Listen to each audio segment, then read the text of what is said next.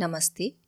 आइए सुनते हैं हिंदी की प्रसिद्ध कथाकार सुभद्रा कुमारी चौहान की लिखी हुई कहानी गौरी। शाम को गौधूली की बेला। कुली के सिर पर सामान रखवाए जब बाबू राधा कृष्ण अपने घर आए, तब उनके भारी भारी पैरों की चाल और चेहरे के भाव से ही कुंती ने जान लिया कि काम वहाँ भी नहीं बना। कुली के सिर पर से बिस्तर उतरवा कर बाबू राधा कृष्ण ने उसे कुछ पैसे दिए। कुली सलाम करके चला गया और वे पास ही पड़ी एक आराम कुर्सी पर, जिसके स्प्रिंग खुलकर कुछ ढीले होने के कारण इधर उधर फैल गए थे, गिर से पड़े। उनके इस प्रकार बैठने से कुछ स्प्रिंग आपस में टकराए, जिससे एक प्रकार की झन झन की आवाज़ हुई। पास ही बैठे कुत्ते ने कान उठाकर इधर उधर देखा, फिर भौं भौं करके भौंक उठा। इसी समय उनकी पत्नी कुंती ने कमरे में प्रवेश किया। काम की सफलता या असफलता के बारे में कुछ भी न पूछकर कुंती ने नम्र स्वर में कहा, चलो, हाथ मुँह धो लो, चाय तैयार है। चाय? राधा कृष्ण चौंक से पड़े। चाय के लिए मैंने नहीं कहा था। नहीं कहा था तो क्या हुआ? पी लो चलकर। कुंती ने आग्रह पूर्वक कहा अच्छा चलो। कहते हुए राधा कृष्ण पत्नी के पीछे पीछे चले गए। गौरी अपराधिनी की भांति माता पिता दोनों की दृष्टि से बचती हुई पिता के लिए चाय तैयार कर रही थी। उसे ऐसा लग रहा था कि पिता की सारी कठिनाइयों की जड़ वही है। न वह होती और न पिता को उसके विवाह की चिंता में इस प्रकार स्थान स्थान घूमना पड़ता। वह मुँह खोलकर किस प्रकार कह दे कि उसके विवाह के लिए इतनी अधिक परेशानी उठाने की आवश्यकता नहीं। माता पिता चाहे जिसके साथ उसकी शादी कर दें, वह सुखी रहेगी। न करें तो भी वह सुखी है। जब विवाह के लिए उसे जरा भी चिंता नहीं, तब माता पिता इतने परेशान क्यों रहते हैं? गौरी यही न समझ पाती थी। कभी कभी वह सोचती, क्या मैं माता पिता को इतनी भारी हो गई हूँ? रात दिन सिवा विवाह के उन्हें और कुछ सोचता ही नहीं। आत्मग्लानी और क्षोभ से गौरी का रोम रोम व्यथित हो उठता। उसे ऐसा लगता कि धरती फटे और वह समा जाए, किंतु ऐसा कभी न हुआ। वह गौरी जो पूनों के चाँद की तरह बढ़ना भर जानती थी। घटने का जिसके पास कोई साधन न था। बाबू राधा कृष्ण के लिए चिंता की सामग्री हो गई थी। गौरी उनकी एकमात्र संतान थी। उनका विवाह वे योग्य वर्ग के साथ करना चाहती थी। यही सबसे बड़ी कठिनाई थी। योग्य पात्र का मूल्य चुकाने लायक उनके पास यथेष्ट संपत्ति न थी। यही कारण था कि गौरी का यह उन्नीसवां साल चल रहा था। फिर भी वे कन्या के हाथ पीले न कर सके थे। गौरी ही उनकी अकेली संतान थी। छुटपन से ही उसका बड़ा लाड़ प्यार हुआ था। प्रायः उसके उचित अनुचित सारे हठ पूरे हुआ करते थे। इसी कारण गौरी का स्वभाव निर्भीक, दृढ़, निश्चयी और हठीला था। वह एक बार जिस बात को सोच समझकर कह दे, फिर उस बात से उसे कोई हटा नहीं सकता था। पिता की परेशानियों को देखते हुए अनेक बार उसके जी में आया कि वह पिता से साफ़ साफ़ पूछे कि आखिर वे उसके विवाह के लिए इतने चिंतित क्यों हैं? वह स्वयं तो विवाह को इतना आवश्यक नहीं समझती और अगर पिता विवाह को इतना अधिक महत्व देते हैं तो फिर पात्र और कुपात्र क्या विवाह करना है कर दें? किसी के भी साथ वह हर हालत में सुखी और संतुष्ट रहेगी। उनकी यह परेशानी इतनी चिंता अब उससे सही नहीं जाती। किंतु संकोच और लज्जा उसकी जबान पर ताला सा डाल देती। हज़ार बार निश्चय करके भी वह पिता से यह बात न कह सकी। पिता को आते देख गौरी चुपके से दूसरे कमरे में चली गई। राधा कृष्ण बाबू ने जैसे बेमन से हाथ मुँह धोया और पास ही रखी हुई एक कुर्सी पर बैठ गए। वहीं एक मेज पर कुंती ने चाय और कुछ नमकीन पूरियाँ पति के सामने रख दी। पूरियों की तरफ़ राधा कृष्ण ने देखा भी नहीं। चाय का प्याला उठाकर पीने लगे। ऐसी कन्या को जन्म देकर जिसके लिए वर ही न मिलता हो, कुंती स्वयं ही जैसे अपराधीन हो रही थी। कुंती ने डरते डरते पूछा, जहाँ गए थे क्या वहाँ भी कुछ ठीक नहीं हुआ? ठीक ठीक होने को वहाँ धरा ही क्या है?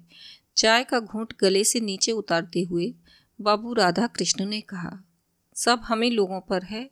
विवाह करना चाहें तो सब ठीक है, न करना चाहें तो कुछ भी ठीक नहीं है। कुंती ने उत्सुकता से पूछा, फिर क्या बात है? लड़के को देखा? हाँ देखा। अच्छी तरह देखा। हम्म कहकर राधा कृष्ण फिर चाय पीने लगे। कुंती की समझ में यह पहेली ना आई। उसने कहा, जरा समझा कर कहो, तुम्हारी बात तो समझ में ही नहीं आती। राधा कृष्ण समझा कर कहता हूँ, सुनो, वह लड़का लड़का नहीं, आदमी है। तुम्हारी गौरी के साथ मामूली चपरासी की तरह दिखेगा। बोलो, करोगी ब्याह? कुंती बोली, विवाह की बात तो पीछे होगी। क्या रूप रंग बहुत खराब है? फ़ोटो में तो वैसा नहीं जान पड़ता। राधा कृष्ण ने कहा, रूप रंग नहीं, रहन सहन बहुत खराब है।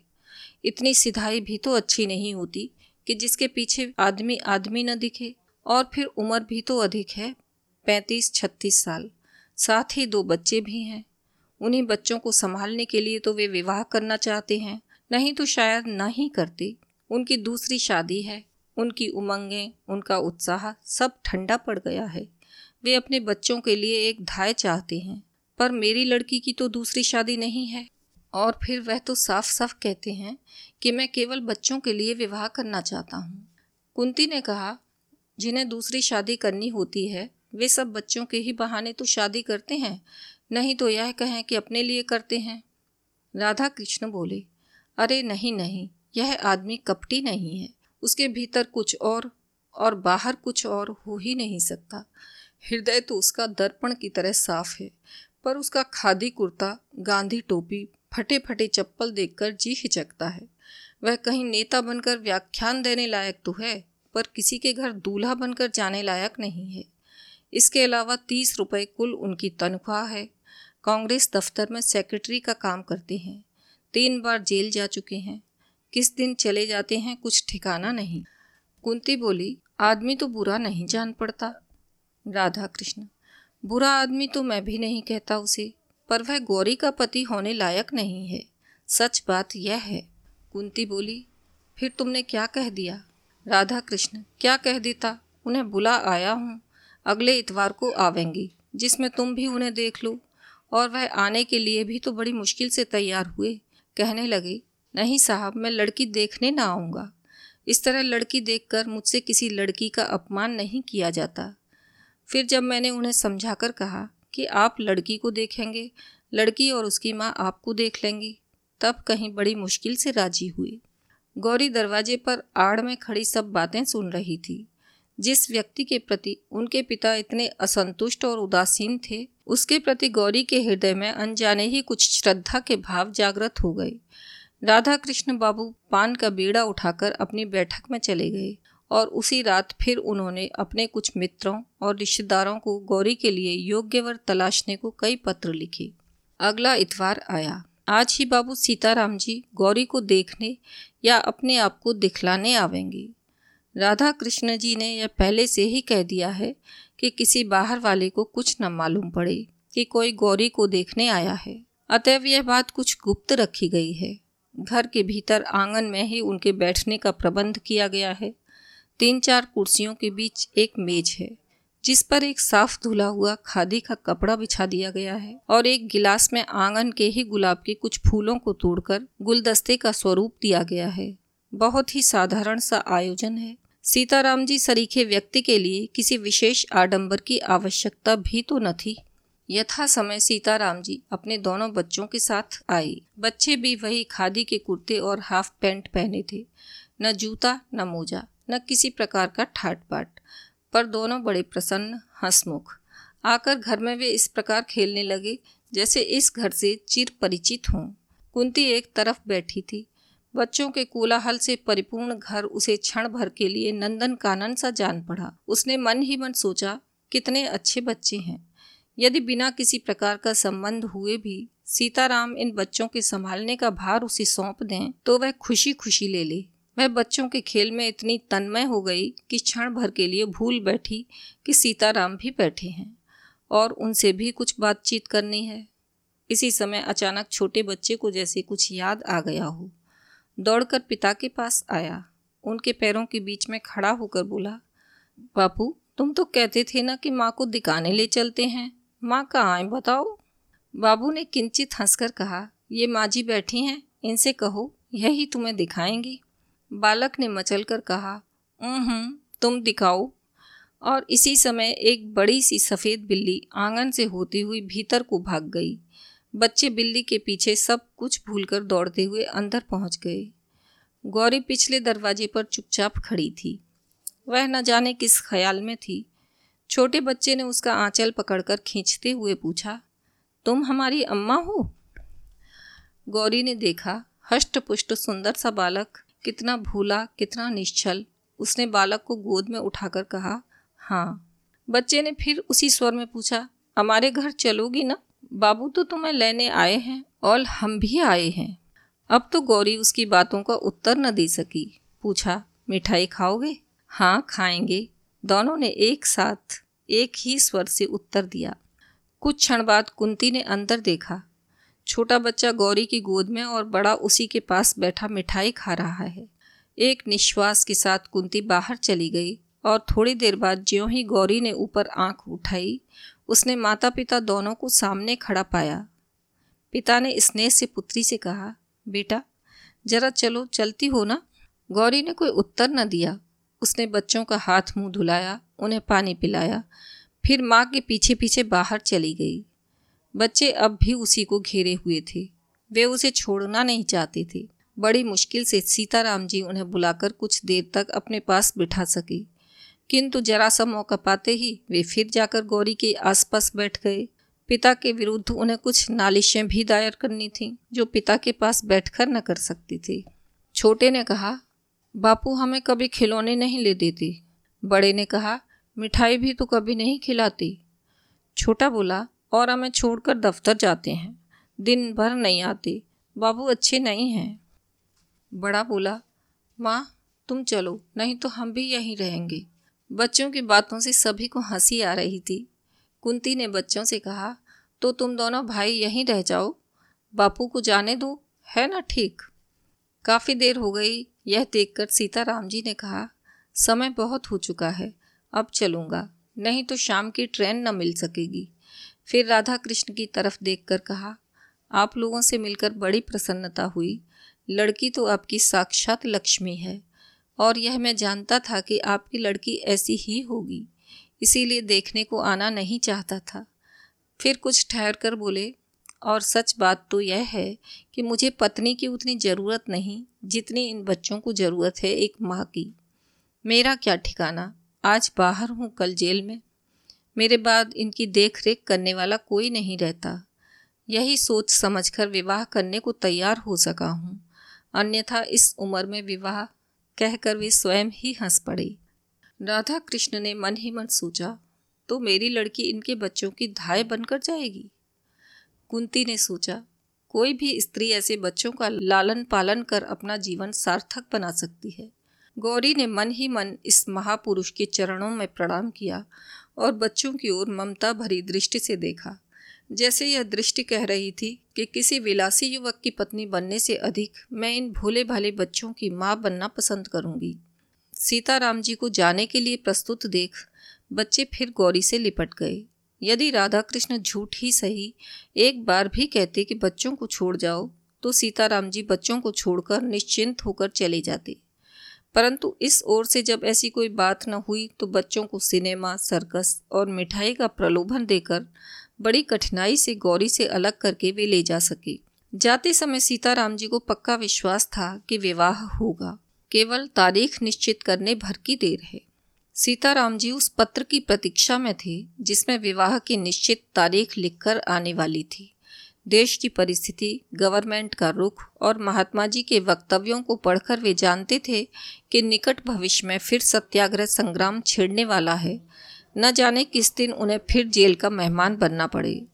पिछली बार जब गए थे, तब उनकी बूढ़ी बुआ थीं, पर अब तो वे भी नहीं रहीं।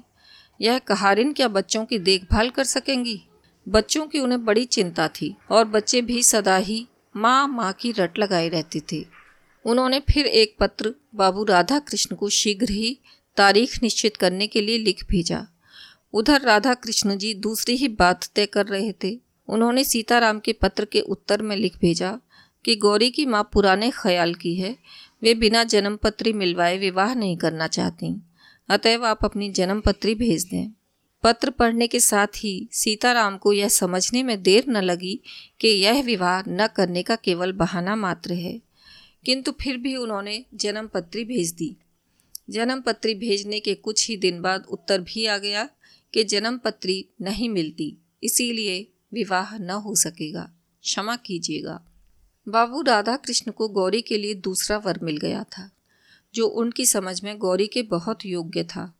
धनवान ये भी अधिक न थे, पर अभी अभी नायब तहसीलदार के पद पर नियुक्त हुए थे। आगे और भी उन्नति की आशा थी। बीए पास थे। देखने में अधिक सुंदर न थे, बदशक्ल भी कही जा सकते थे, पर पुरुषों की भी कहीं सुंदरता देखी जाती है। उम्र कुछ अधिक न थी, यही चौबीस पच्चीस साल। लेने देने का झगड़ा यहाँ भी न था। पहली शादी थी और माँ बाप भाई बहन से भरा पूरा परिवार था। राधा कृष्ण जी इससे अधिक और चाहते ही क्या थे? ईश्वर को उन्होंने कोटिशाह धन्यवाद दिए। जिसकी कृपा से ऐसा अच्छा वर उन्हें गौरी के लिए मिल गया। विवाह आगामी आषाढ़ में होना निश्चित हुआ। दोनों तरफ़ से विवाह की तैयारी हो रही थी। राधा कृष्ण जी की यही तो एक लड़की थी। वे बड़ी तन्मयता के साथ गहने कपड़ों का चुनाव करती थी। सोचते थे, देर से शादी हुई तो क्या हुआ? वर भी तो कितना अच्छा ढूंढ निकाला है। कुंती भी बहुत खुश थी।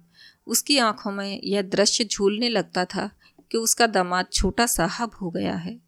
बेटी दामाद छोटे छोटे बच्चों के साथ उससे मिलने आए हैं। किंतु बच्चों की बात सोचते ही उसे सीताराम जी के दोनों बच्चे तुरंत याद आ जाते और याद आ जाती उनकी बात। बच्चों की देख रेख करने वाला कोई नहीं है। फिर वह सोचती हम्म दुनिया में और भी तो लड़कियाँ हैं। कर लें शादी। क्या मेरी गौरी ही है? इस प्रकार पति पत्नी दोनों ही प्रसन्न थी। पर गौरी से कौन पूछता कि उसके हृदय में कैसी हलचल मची रहती है? रह रहकर उसे उन बच्चों का भोला भाला मुँह और मीठी मीठी बातें याद आ जाती। साथ ही याद आ जाती विनयी, नम्र और सादगी की प्रतिमा सीताराम जी। उनकी याद आते ही श्रद्धा से गौरी का माथा अपने आप ही झुक जाता। देशभक्त त्यागी वीरों के लिए उसके हृदय में बड़ा सम्मान था। सीताराम जी ने भी तो देश के लिए अपने जीवन का उत्सर्ग कर दिया है। नहीं तो बीए पास करने के बाद क्या प्रयत्न करने पर उन्हें नायब तहसीलदार की नौकरी न मिल जाती? मिलती क्यों नहीं? पर सीताराम जी सरकार की गुलामी पसंद करते तब न। दूसरी ओर थे उसके होने वाले वर, नायब तहसीलदार साहब, जिन्हें अपने आराम, अपने ऐश के लिए ब्रिटिश गवर्नमेंट के जरा से इंगित मात्र से निरीह देशवासियों के गले पर छुरी फेरने में जरा भी संकोच या हिचक नहीं। जिनके सामने कुछ चांदी के टुकड़े फेंक दिए जाते हैं और ये दुम हिलाते हुए निंद से निंद कर्म करने में भी किंचित लज्जित नहीं होती।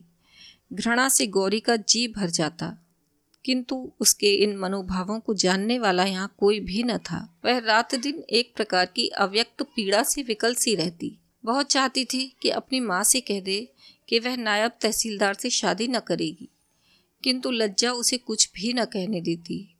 ज्यों ज्यों विवाह की तिथि नज़दीक आती, गौरी की चिंता बढ़ती ही जाती थी। विवाह की निश्चित तारीख से पंद्रह दिन पहले एकाएक तार आया कि नायब तहसीलदार साहब के पिता का देहांत हो गया। इस मृत्यु के कारण विवाह साल भर को टल गया।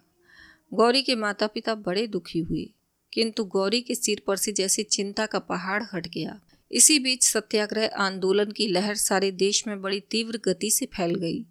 शहर शहर में गिरफ्तारियों का तांता सा लग गया। रोज ही न जाने कितने गिरफ़्तार होते, कितनों को सजा होती, कहीं लाठीचार्ज, कहीं 144 सरकार की दमन की चक्की बड़े भयंकर रूप से चल रही थी। गौरी को चिंता थी उन बच्चों की। जब से सत्याग्रह संग्राम छिड़ा था, तभी से उसे फ़िक्र थी कि न जाने कब सीताराम जी गिरफ़्तार हो जाएँ। और फिर वे बच्चे बेचारे, उन्हें कौन देखेगा? रोज का अखबार ध्यान से पढ़ती। कानपुर का समाचार तो और भी ध्यान से देखती थी। इसी प्रकार उसने एक दिन पढ़ा कि राजद्रोह के अपराध में सीताराम जी गिरफ़्तार हो गए और उन्हें एक साल का सब परिश्रम कारावास हुआ है। इस समाचार को पढ़कर गौरी कुछ क्षण तक स्तब्ध सी खड़ी रही। फिर कुछ सोचती हुई टहलने लगी। कुछ ही देर बाद उसने अपना कर्तव्य निश्चित कर लिया। वह माँ के पास गई। माँ कोई पुस्तक देख रही थी। उसने अपने सारे साहस को समेटकर दृढ़ता से कहा, माँ, मैं कानपुर जाऊँगी। कानपुर? कानपुर में क्या है? आश्चर्य से कुंती ने पूछा। गौरी ने कहा, वहाँ बच्चे हैं। माँ ने उसी स्वर में कहा, बच्चे? कैसी बात करती हो गौरी? पागलों सी। गौरी बोली, नहीं माँ, मैं पागल नहीं हूँ। बच्चों को तुम भी जानती हो। उनके पिता को राजद्रोह के मामले में साल भर की सजा हो गई है। बच्चे छोटे हैं, मैं जाऊँगी। माँ, मुझे जाना ही पड़ेगा।